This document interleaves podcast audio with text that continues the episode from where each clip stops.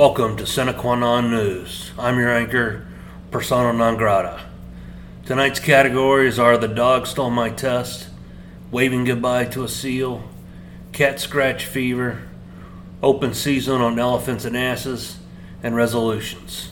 Similar to The Dog Stole My Homework, The Dog Stole My Test refers to the insufficient supply of COVID 19 tests, and the other shoe drops on vaccination strategy. If you can't get tested, the only way to comply with the vaccine mandates is with the vaccination.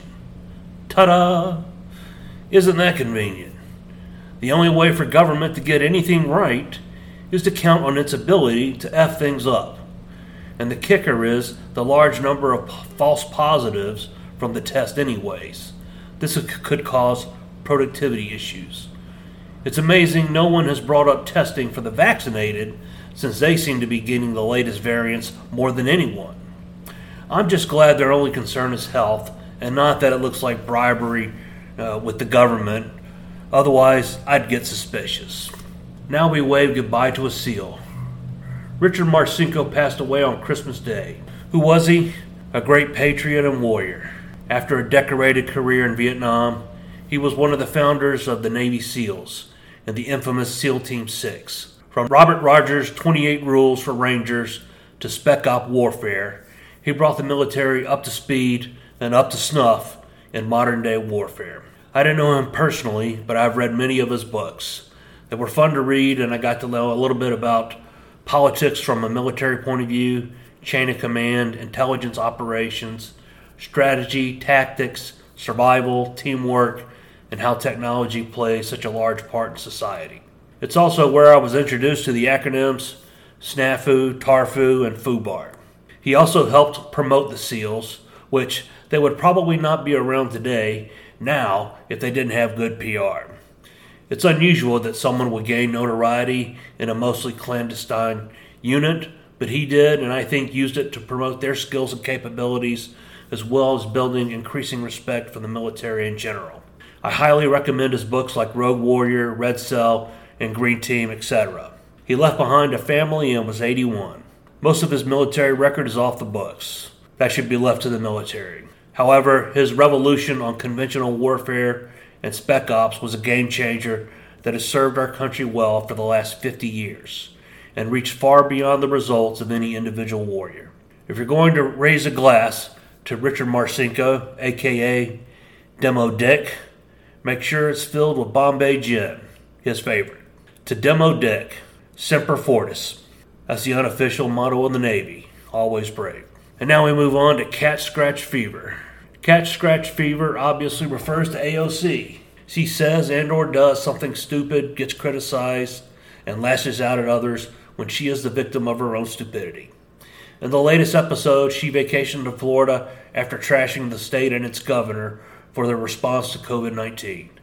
When she was predictably ostracized, for being a hypocrite, she claimed victim status for the billionth time and then lashed out. This is a typical female response in interpersonal relationships, especially with men. Take the role of victim so that you can attack without reprisals. The victim because the victimizer. Since AOC is both the victim and victimizer in this charade, and the public is simply innocent bystanders pointing out her hypocrisy, it makes for some pretty good comedy. It's like that time she wore the tax the rich dress when she was a is the legislator who writes and votes on tax law. Or that time she was in imminent danger in the Capitol on January 6th and happened to be in another building a few blocks away, very safe. Anyways, she seems to be suffering from multiple personalities disorder, that of victim and of victimizer. We can call this event the Florida episode. Looking forward to the next episode in the longest running congressional series of AOC versus AOC, the only contest where both sides lose. It's open season on asses and elephants. That's just a euphemism for midterm elections. What are the narratives and themes coming from each side? Well, the Democrats are committed to the January 6th and dem- demonizing Trump, who isn't in office and not on the ballot for any congressional race. The White House is clearing the field by quickly drawing down lockdowns for COVID infections to clean up the labor market, and President Biden declaring the virus a state problem. They will be doing everything possible to pass election laws at the federal and state level to benefit themselves. And they will go to their bread and butter of accusing Republicans of racism early and often. Las Vegas bookmakers expect that 100% of Republicans will somehow be surprised by this. The Republicans will concentrate on attaching President Biden to the Democratic candidates. I doubt they will go after making girls' bathrooms available based on self identification, since they are courting trans political support, and the fact that this strategy worked so well in the Virginia election. This could backfire somewhat since many of the actions uh, were done by the administration and not the legislature. I would concentrate on attaching the Democrats to the Biden administration. Not one Democrat has disagreed with any of the administration's actions or even criticized them.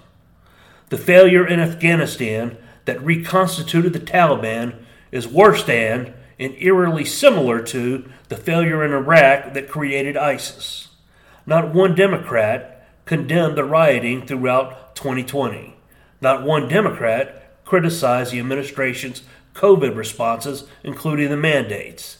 The, the Democrats are clones. Rebuke them as such and create a winner take all election.